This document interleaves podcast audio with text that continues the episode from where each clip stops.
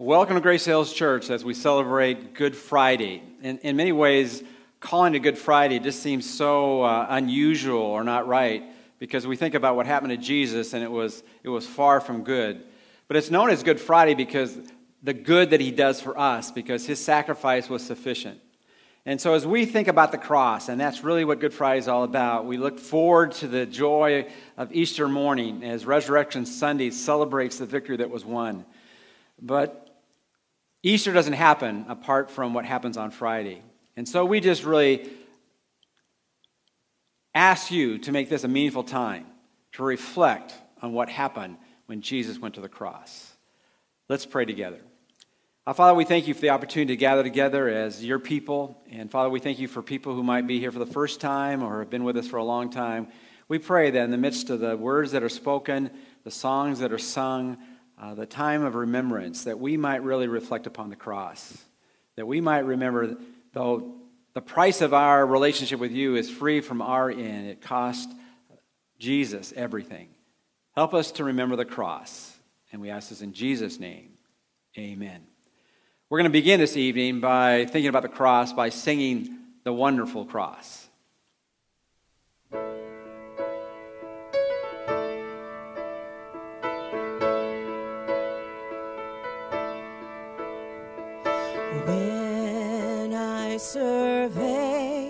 Draw near.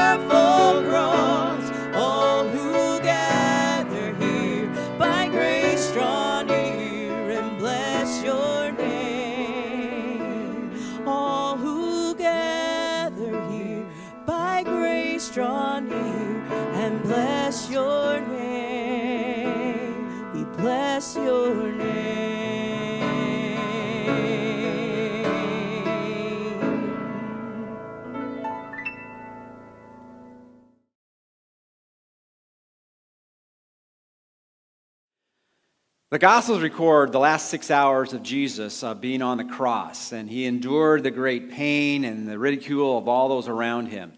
But in the, his suffering on the cross, he made some statements, seven statements. We're often, they're often called the seven last words of Jesus, though they were more than a word. One of, the, one of the statements is one word. But it's really his last testament to us as far as what he was accomplishing on the cross.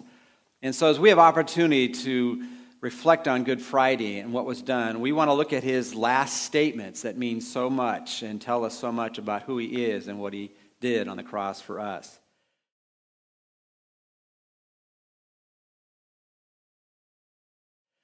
And I'm going to begin with the first word uh, this evening, and it's recorded for us in Luke chapter 23. And it begins this way in verses 33 and the first part of verse 34.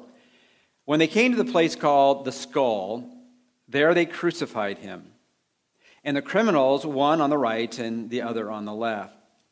But Jesus was saying, Father, forgive them, for they do not know what they are doing.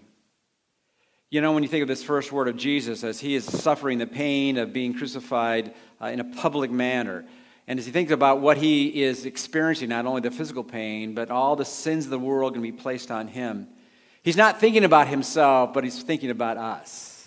He's thinking about the people that were created in God's image, the, the people that, that God, from the very beginning, des- decided and desired to have a relationship with Him. Uh, but there's something that broke that relationship, and, and that is our sin. And, and that's why Jesus came. Jesus came not to be served, but to serve and to give His life a ransom for many, a, a payment for all that we have done. But as you're thinking about him being on the cross, the thing that is so amazing is, is as they were participating in the most horrific sin in all the history of the world, they were taking the one who claimed to be God and was God. They were taking the one who was the Savior for the world. They were taking the one who was the only one who would be willing and capable of forgiving us of our sin. And in the midst of that, Jesus said, I'm not going to hold this particular sin in their account. It doesn't really matter who is doing it and why they're doing it. This particular sin is not going to be unforgivable. And when you think about that, that really speaks to the heart of God. As you look at how He sees us, He sees us as, as ones that He wants to rescue, that He wants to give a pardon for. There are many that, as they, they wrestle with their own lives, and as we all wrestle with our own lives, sometimes we get to that place in our life where we think, well, how could God love me? How could God forgive me for all that I've done in my life? How could God forgive me of certain things that are so bad that I've done? And yet, as we think about the, the first word or the last words of Jesus, the last statements of Jesus on the cross, what he's saying to them who are crucifying him Father, forgive them, for they know not what they do. They didn't really realize uh, who Jesus was. They didn't realize what Jesus had come for. And, and so Jesus said, Don't hold this to their account. You know, we have a statement in our world, and our, our nation, that ignorance is no excuse. If you're caught in something that's wrong, then you're held accountable. And, and though they were ignorant, um, God was not going to hold that to their account because He's willing to forgive them. That's what grace and mercy is all about. And, and so, as we think about why we're here, what we're here is to remember is that, that God loved us so much that He sent His Son so that we might have life. In 1 John 4:10 it says this, and this is love, not that we love God, but that God loved us and sent his son to be the propitiation, the payment for our sin. You know, when you think about it, the only unpardonable sin, the only unforgivable sin, is the rejection of who Jesus is. The one that was on that cross came to forgive us for all that we've done that are wrong. And it's our challenge to respond to him by trusting in him and what he's done for us. Reflect on Jesus being the one who forgives us of the worst that we've ever done, because of his grace and mercy.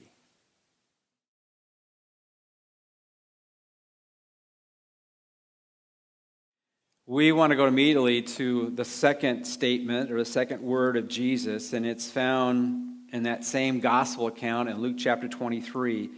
And I want to read the background before we get to the particular statement of Jesus. And it begins uh, as Jesus continues on suffering on our behalf.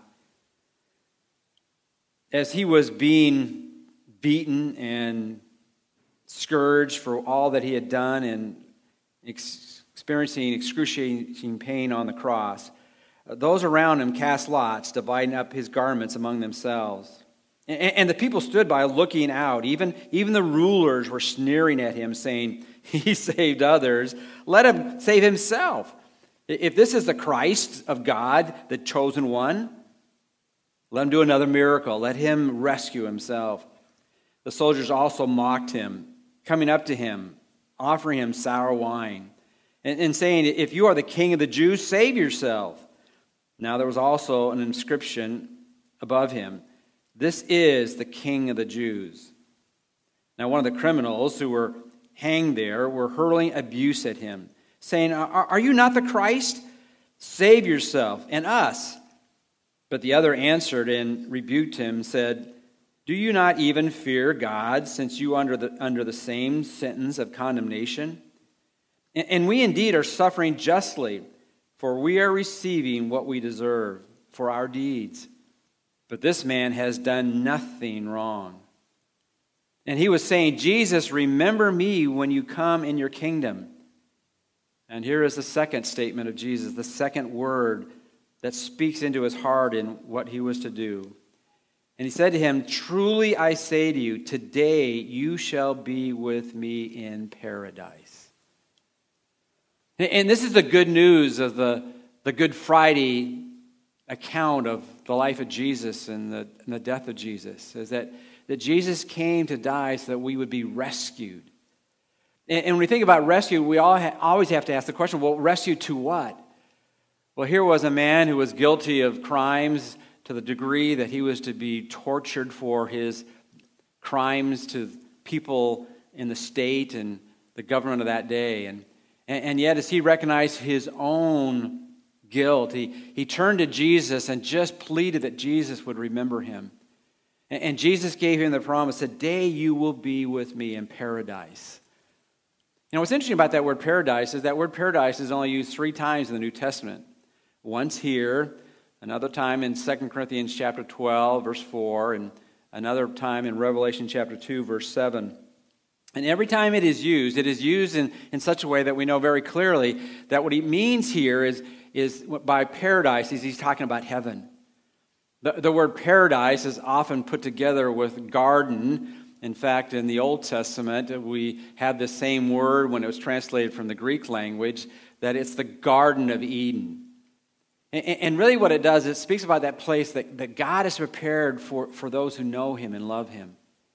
And, and so here he was speaking to someone who, who really, at the last moments of his life, realized who Jesus was and is.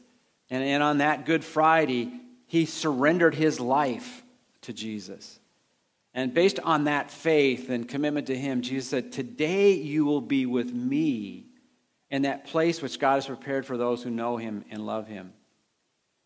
You know, what's interesting about that is often what we wrestle with is what happens when people die? And, particularly even believers. Where do they go? Do they go to some strange, distant place? But the Bible says to us in 2 Corinthians chapter 5, verse 8, that to be absent from the body is to be present with the Lord. You know, there is some descriptions in, in the scripture about what heaven's going to be like or what paradise is what it's going to be like. It, in some ways, you could say, because it's a related word, it's going to be like like the Garden of Eden revisited. It's going to be the best of all that God has put together. It's a place, and it's a place where we'll experience the fullness of God's goodness. But above all else, what it is, it's a place where, where God resides. And so when we think about heaven, we're, going to be in a place where Jesus uh, lives. We're going to be in a place where Jesus, the provider and the healer and the redeemer, the one who loves us in, such an amazing way, will be there. And we'll have a, a very personal relationship with the living God. And, so when we think about this Good Friday experience, when we think about reflecting back about what has happened 2,000 years ago, it's that place in which we remember that, that Jesus, at the heart of who he is, even on the cross, was willing to forgive people for what they were doing to him right then which really speaks to us that he, he's willing to forgive us for whatever we've done if we repent and turn to him. And then, secondly, it just reminds us that, that who Jesus is, he's the one, even in the end of our life, if we honestly and completely turn to him, then we have the promise that when this life ends, that next moment, when our life ends here, we'll be with him in the place he's prepared for us. What a great hope in the midst of all that happened on that day that we can be forgiven and we can have assurance that we'll be with God forever.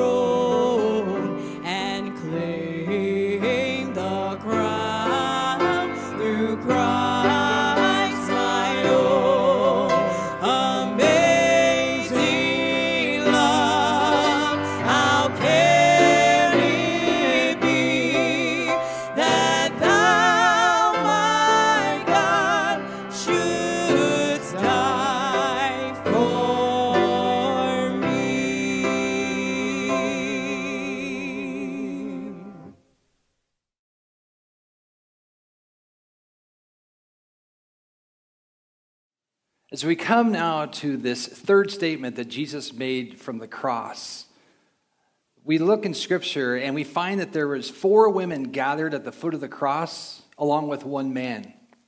John 19, 25 tells us that Salome was there. She was Jesus' aunt. And then there was Mary, the wife of Clopas. She's there. And then there's another Mary, Mary Magdalene. That's a woman that had been rescued from demon possession by Jesus. These three women, again, are at the foot of the cross. And there they are listening to what Jesus says. And as they are there, there's obviously another Mary that's there. And that's Mary, the mother of Jesus. And so these three women are there to support their dear friend, to comfort her in this deepest, darkest time that she's facing right now as a mom. And so here's Mary as they're standing there. John writes it this way of what took place next from John 19, verse 26.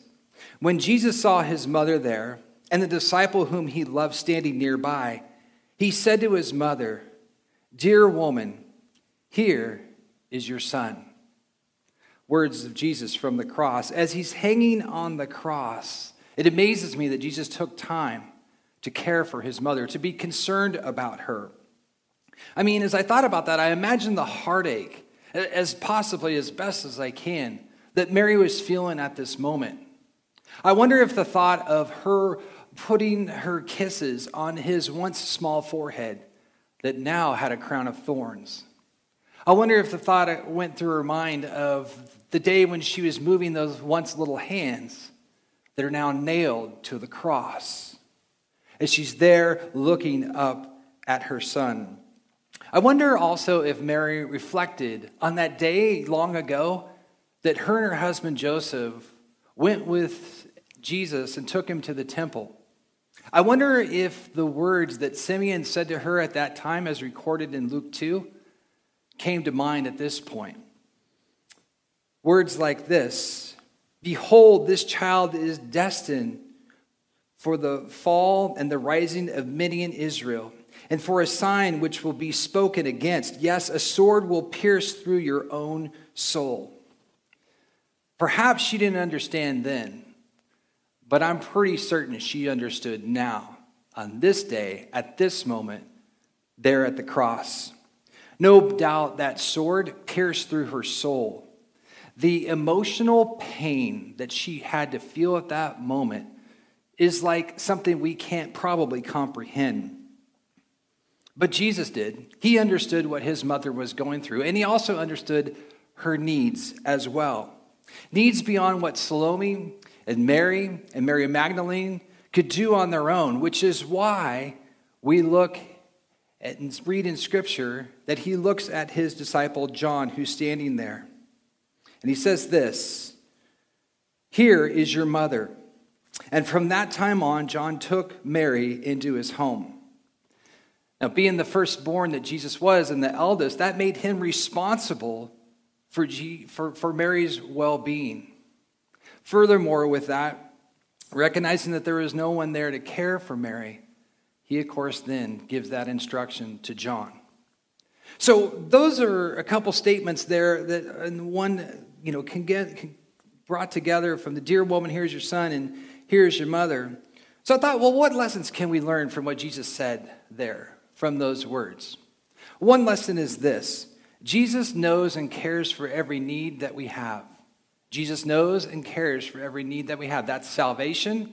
That's your daily needs. That's your emotional needs. It's whatever the need is, Jesus knows and cares about that. That's a lesson that we can take from these words. A second lesson is that Jesus places a high value on family. He places a high value on family. His immediate family, which, is, which would be applicable to us as well, that we're to have a high value on that, and his church family. That's you and that's me in the body of Christ. And last lesson is that Jesus modeled what it means to be other centered.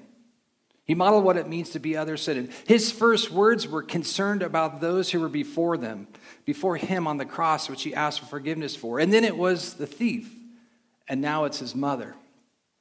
So here's three lessons that we can take from these that, if we're willing, we can apply to our lives and put into action so that we may honor Christ with our lives.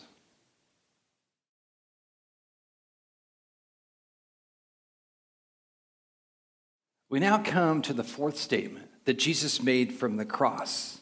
And it's this from Matthew 27, verse 46. About the ninth hour, Jesus cried out with a loud voice, saying, Eli, Eli, Lama Sabachthani. That is, My God, my God, why have you forsaken me? You probably have heard that phrase before, right? Well, this fourth statement that Jesus made from the cross, I want to submit to you, is the darkest statement of all. How dark? Well, I want to submit to you that it's darker than any statement in the Bible. It's darker than any virus or pandemic. It's darker than any statement that's ever been made and throughout all of history. That's how dark it is. It's the moment on the cross that Jesus dreaded more than any other. Why is this the darkest statement? Well, let me just submit to you this answer. The statement punctuate a moment that altogether at the same time was infinitely holy and utterly dark. Infinitely holy and utterly dark. You see, in the Garden of Gethsemane, just recently, the night before, Jesus gave us a glimpse of how dark this moment was going to be. When he pleaded with his Father with drips of blood, of sweat, three times pleading this Father, if it is possible, let this cup pass from me. You see, Jesus shuddered at the thought that all the sin and everyone should be placed on him at this moment. The Bible tells us that he who knew no sin became sin for us. And so here on the cross, this is why Jesus cries out, My God, my God, why have you forsaken me? But it gets darker, much darker. The depth of the darkness went further, it went deeper. You see, it was at this very moment that the Father had to turn away from his only Son, something he had never done before. Isaiah 53 5 says, The punishment that brought us peace was placed upon Jesus.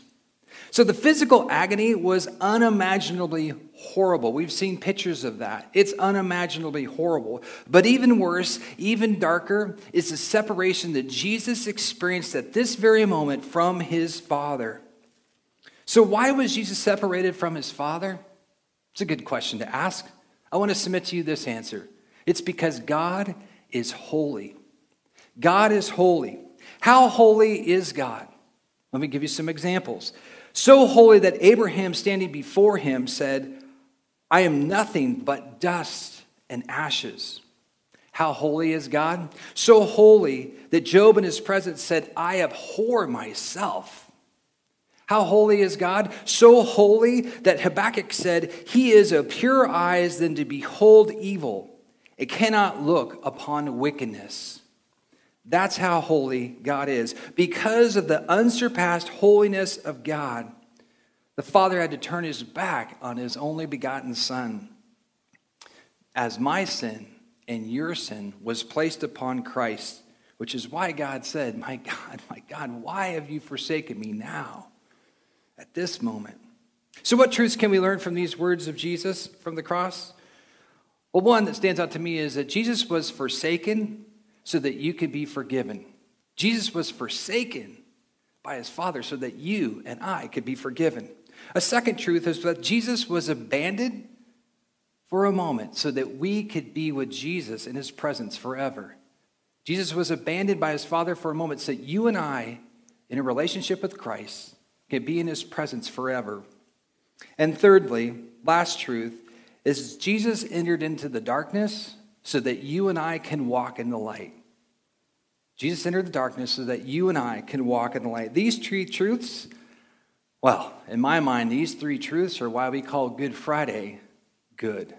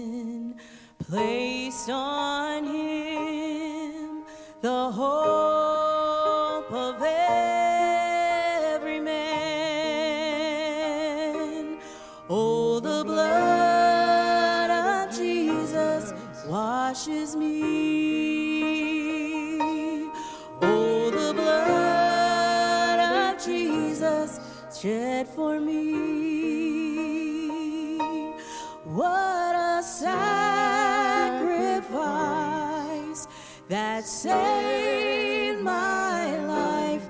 Yes, the blood.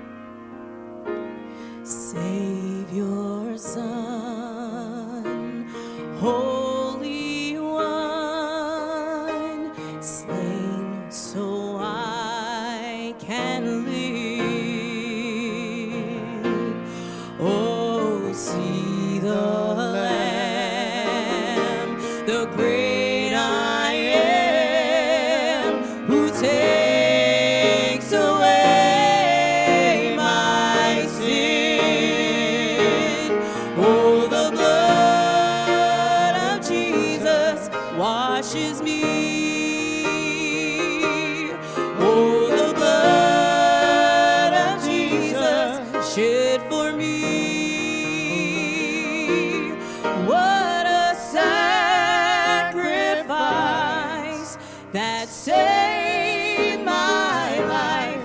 Yes, the blood.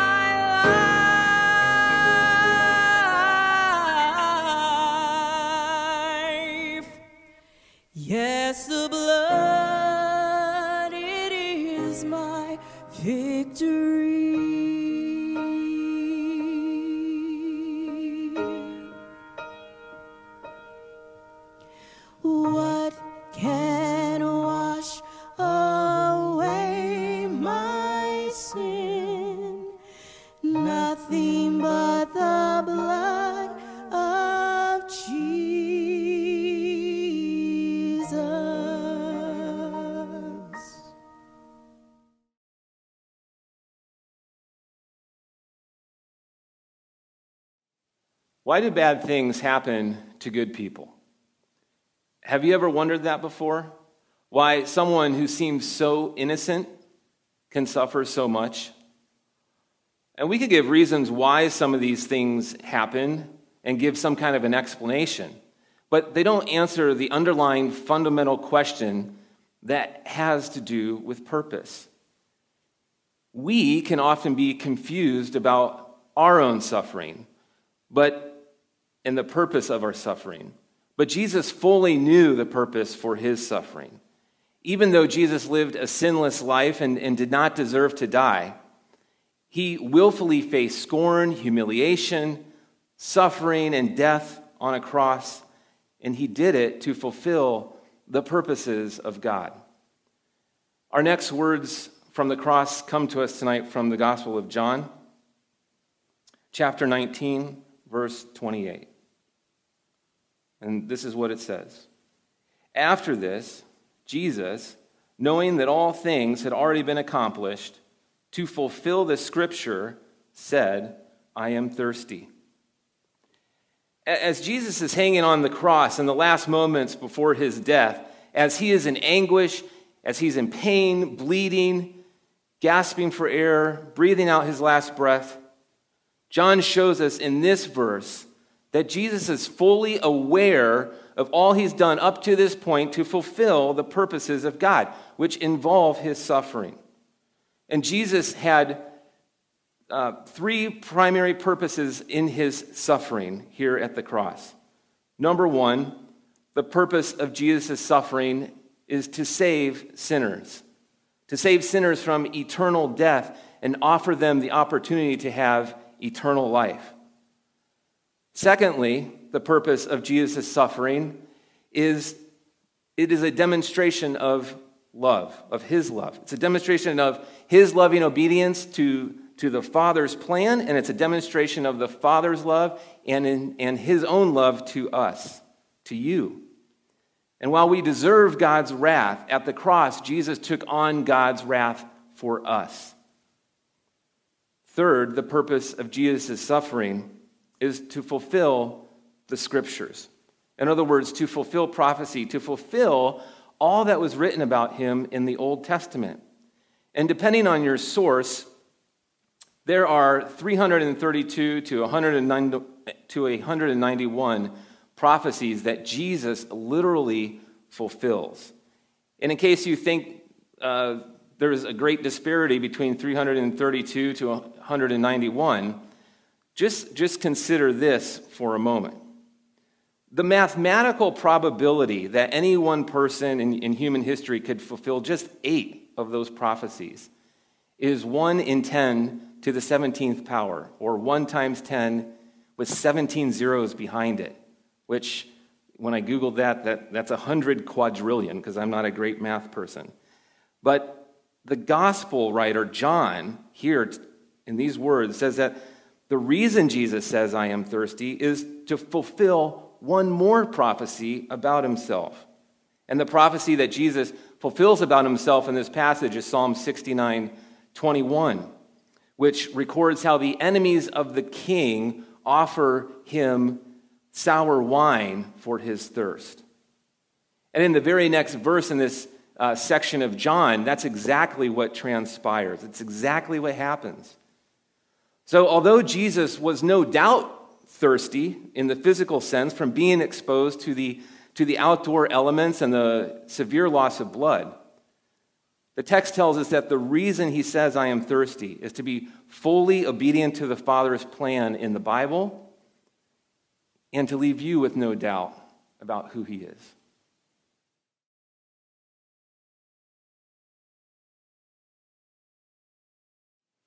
The Gospel of John presents Jesus as the Son of God, the unique Son of God, the one from heaven who left the glory of heaven and came to earth in humility, who came as God in the flesh, dwelt among us. And the reason Jesus came into the world was to seek and to save the lost. That is the whole mission of God is to redeem broken people, people broken by their sin and bring them into a right and restored relationship with Himself. When God created the world, He created man and woman in His image. And when God was finished with creation, He looked at it and saw that it was good. And not long after His creation, Adam and Eve, even though they had perfect uh, harmony and relationship with God, they decided to disobey God. And God, in, in, in His holiness and in His justice, had to follow through on the consequence that he said he would give them for their disobedience. And that consequence for their disobedience would impact all of humanity. It would have huge ramifications. And the ultimate consequence that God gave them was death. And death brings about separation. And that separation is not only uh, physical, but it is spiritual as well. So we are spiritually and physically separated from, from God. The Bible says that the wages for our sin is, is death. But we all start out in life being spiritually dead to God as well. In other words, we don't naturally run towards God, we naturally run away from God. In Isaiah 53 6, it puts it like this All of us, like sheep, have gone astray. Each of us has turned to his own way. The Bible says all of us have gone our own way instead of God's way, and that is what sin is. It is failing to measure up to God's perfect holy standard. In Romans 3:23 it says this, "For all have sinned and fall short of the glory of God." But the good news is that God loved you so much, he, he didn't want you to stay in a perpetual state of hopelessness, but He provided a way out for you, for you to get back into right standing with Him. And in order for that to happen, a sacrifice had to be made. There has to be atonement made for your sin and for mine. But the sacrifice can't be just any sacrifice. It has to be a perfect sacrifice because God is a perfect, holy God. The Bible makes it really clear that without the shedding of blood, there is no forgiveness of sin. John 129 says, Behold, the Lamb of God who takes away the sins of the world. Jesus was the spotless, sinless, guiltless, perfect Lamb of God, provided by God to remove sin, to remove your sin and to remove my sin. And the whole reason this was done was because of God's love for you. Romans 5 8 says, But God shows his love for us in this, that while we were still sinners, Christ died for us. So our next words from the cross are from John 19:30. John 19:30 which says this. Therefore, when Jesus had received the sour wine, he said, It is finished. It is finished. It is finished means that Jesus is the perfect sacrifice for sins and that has been made for God. It is only through repentance of sins and faith in the blood of Jesus, uh, in the faith of the blood of Jesus shed at the cross for you, that you can be saved from the wrath of God. As Isaiah 53 5 says, But he was pierced for our transgressions, he was crushed for our iniquities.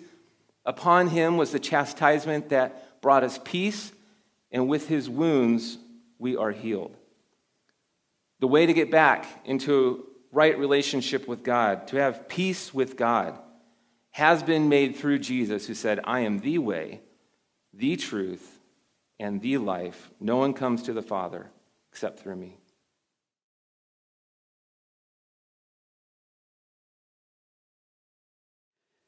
The last recorded word or statement of Jesus is found in uh, Luke chapter uh, 23, uh, beginning at verse 44. It was now about the sixth hour, and darkness fell over the whole land until the ninth hour, because the sun was obscured and the veil of the temple was torn in two.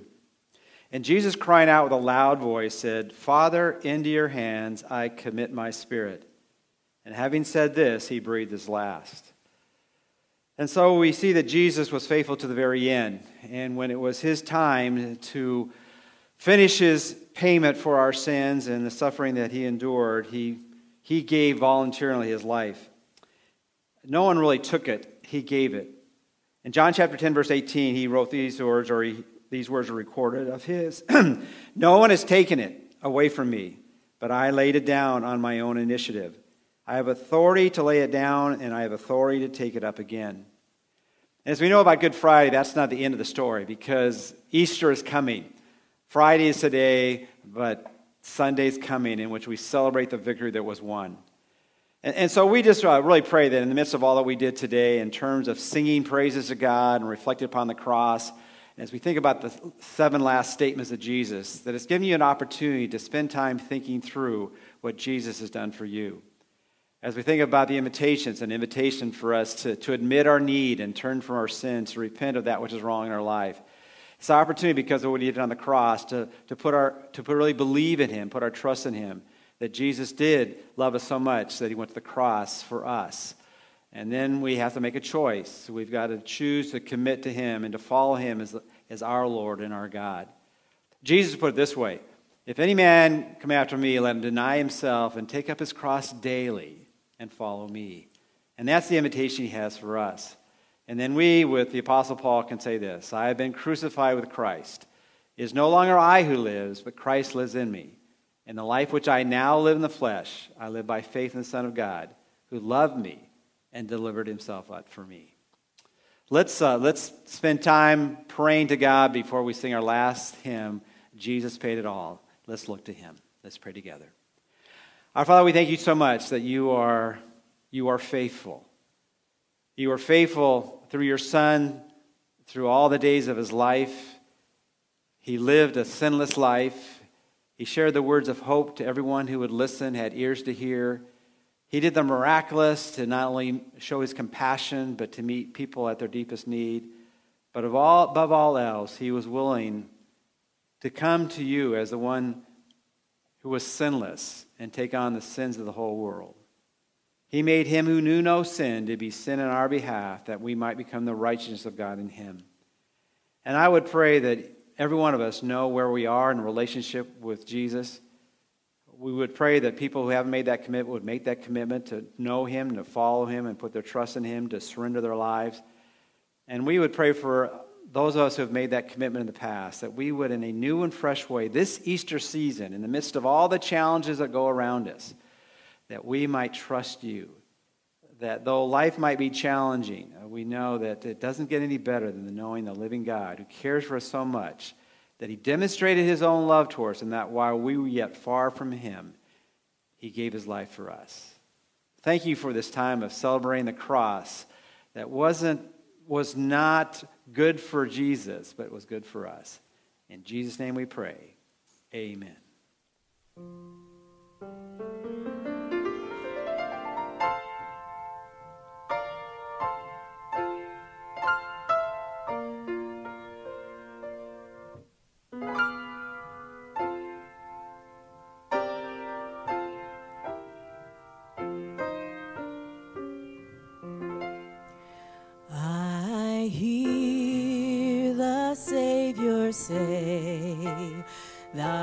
Strength indeed is small.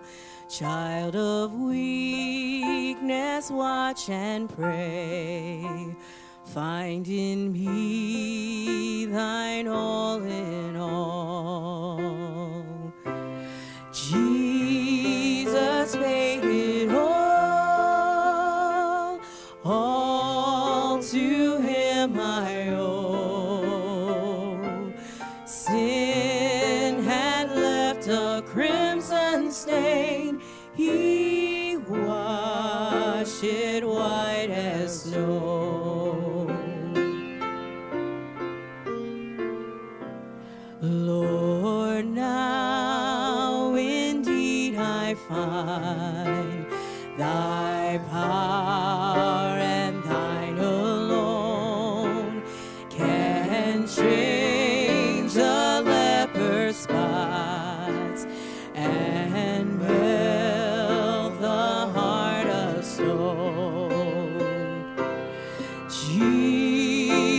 Jesus paid it all,